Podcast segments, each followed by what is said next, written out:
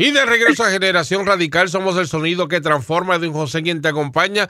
Y me place presentar a mi amada esposa Sandra, el cual está o va a compartir una reflexión en esta mañana para ti. Así que muy buenos días, mi amor. Buenos días, amor. Buenos días a todos los que nos están escuchando en esta mañana. Gracias por esta oportunidad. Es de bendición el poder traer una pequeña reflexión, ¿verdad? El tema que traigo hoy es escoge hablar vida, la importancia que es hablar vida. Dice, lo que decimos importa. Las palabras son la fuerza más poderosa que tiene la humanidad.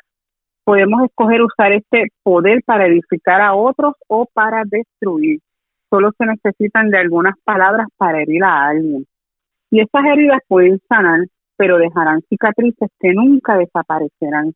Nuestras palabras tienen enorme poder por la posibilidad de ayudar o lastimar, sanar o herir, edificar o destruir, construir o demoler, para ofender o tener buenas amistades, para afirmar o enemistar, para animar o para criticar. Las palabras que decimos en nuestro hogar también tienen un profundo y sorprendente impacto para la salud y el bienestar futuro. Los padres pueden arremeter con lenguas que cortan y devastan totalmente a sus hijos. Y el niño puede tener un arrebato hacia sus padres con palabras que arrasan a todas las familias como una bomba de tiempo. Cuando reaccionamos y luego respondemos a una situación con palabras realmente destructivas, las implicaciones pueden ser abrumadoras y destructivas para el receptor. Es muy fácil ponerle voz a nuestros a nuestro eh, perdóname, a nuestros sentimientos y pensamientos. Sin embargo, se necesita control, fuerza, integridad absoluta para expresarnos de manera positiva, sin importar la situación detente y toma un respiro antes de hablar, especialmente cuando estés estresado.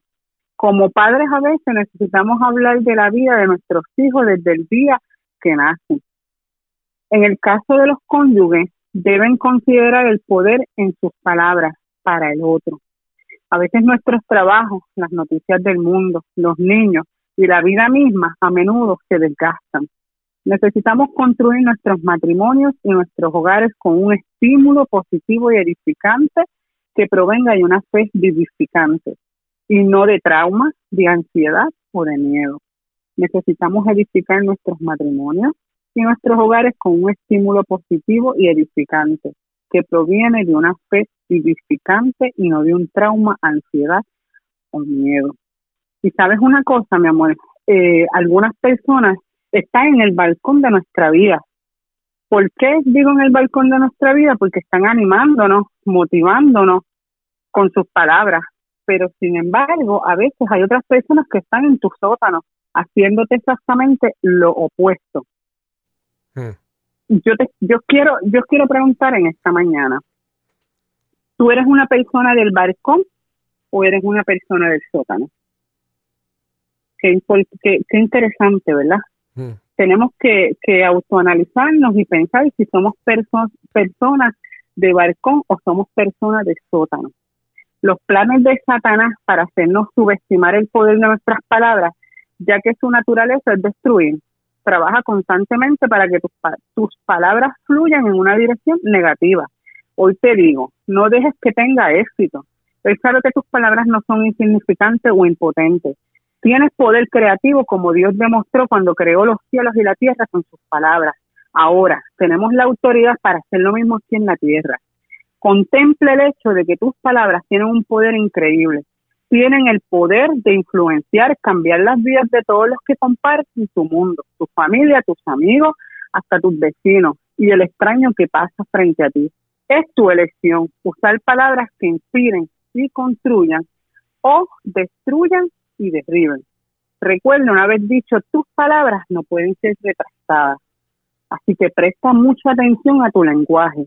Y hoy te digo, escoge hablar vida. Considera el poder de cada una de tus palabras para edificar y levantar o aplastar y destruir. Te pregunto, ¿cómo puedes hacer un esfuerzo para concertar, concertado para hablar vida a los demás? Así que hoy te digo, escoge hablar vida. ¿Verdad? Qué interesante. Brutal, claro que sí.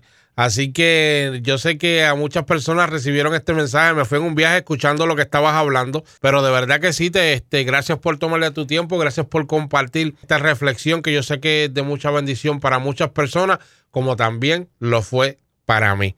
Así que mi amor, te bendigo. Gracias por tomar de nuevo de tu tiempo para bendecirnos en esta mañana. Gracias, mi amor, gracias a ti por la oportunidad, pero antes de retirarnos es bien importante pedirle al Señor, ¿verdad? Que nos que nos ayude a ser conscientes de cada palabra que sale de nuestra boca y que le pidamos al Señor, Señor, enséñame a hablar verdades vivificantes a los corazones de los demás.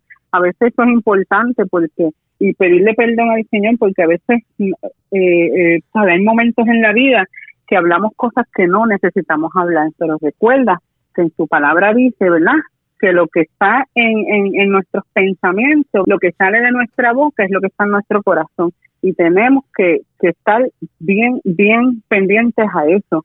Y tenemos una palabra, tengo una palabra antes de irme, en Efesios 4:29 dice, ninguna palabra corrompida salga de vuestra boca, sino la que sea buena para necesaria edificación a fin de dar gracias. Y que hoy yo te digo, mucho cuidado con lo que hablas, presta atención, a toda palabra que sale de tu boca.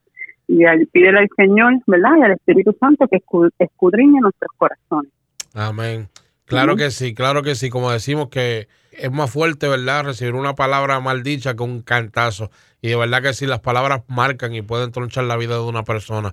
Así que mi amor, te bendigo en esta mañana. Gracias por ser de bendición y por compartir esta reflexión.